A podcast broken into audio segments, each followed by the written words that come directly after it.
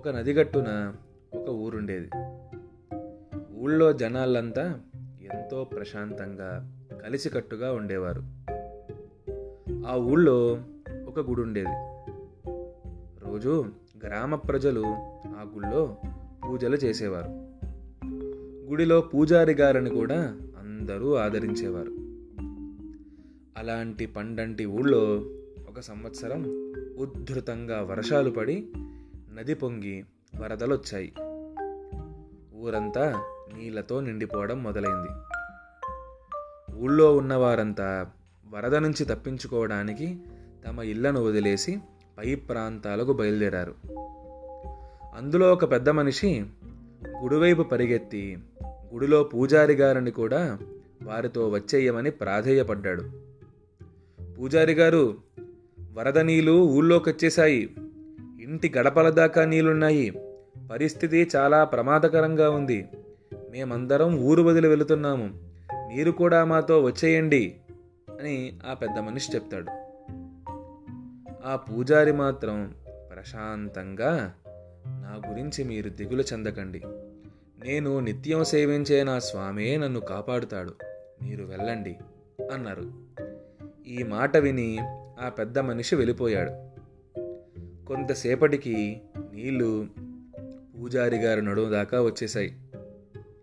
పూజారి గారు గుడి గట్టున నించుని జపం చేసుకుంటుంటే ఒక గుర్రపు బండిలో పోతున్న వారు కొంతమంది ఆగి పూజారి గారిని కూడా బండెక్కమన్నారు.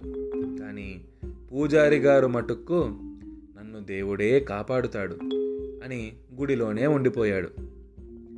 ఇంకొంచెం సేపటికి నీళ్ళు మెడ దాకా వచ్చేశాయి. పడవలో ప్రయాణం చేస్తున్న కొందరు చూసి వారితో వచ్చేయమని బ్రతిమలాడుకున్నారు. అయ్యా పంతులు గారు మీరు ఇంకా ఇక్కడే ఉన్నారా? ఇక్కడ ఉండడం చాలా ప్రమాదకరం. నీళ్ళు వేగంగా వస్తున్నాయి. మీరు మాతో రండి అన్నారు. కానీ వారితో కూడా పూజారి గారు మీరు వెళ్ళండి. నన్ను దేవుడే కాపాడుతాడు అన్నారు. చలితో వణుకుతూ ఆ పూజారి గారి ముక్కు దాకా నీళ్ళు వచ్చేసరికి ఇంకా కంగారు పడ్డాడు. త్వరలో గుడంతా నిండిపోయింది. పూజారి గారు దేవుణ్ణే ధ్యానం చేసుకుంటూ గుడి గోపురం ఎక్కి కూర్చున్నారు. కొంతసేపటికి పూజారి గారికి దిగులు మొదలైంది. ఎప్పటికీ వానాగటం లేదు. చలేమో తీవ్రంగా ఉంది. నీల ప్రవాహం ఎక్కడ ఆగేలా కనిపించడం లేదు. పూజారి గారు దేవుడా నేను నీకేం అపకారం చేశానయ్యా? నిన్నే శ్రద్ధగా పూజిస్తూ నిన్నే నమ్ముకున్నాను కదయ్యా. అయినా నన్ను కాపాడడానికి రావేమిటయ్యా? అంటూ దేవుణ్ణే మొరపెట్టుకున్నాడు. అంతే. దేవుడు ఠపాలన ప్రత్యక్షమయ్యాడు. ఓరి మూర్ఖుడా నిన్ను కాపాడడానికి నీకోసం మనిషిని పంపాను గుర్రపు బండిని పంపాను పడవను పంపాను నువ్వే రాకుండా ఇక్కడ తిష్ట వేశావు. నువ్వు నన్ను గుర్తుపట్టకపోతే అది నా తప్ప అని దేవుడు మందలించాడు.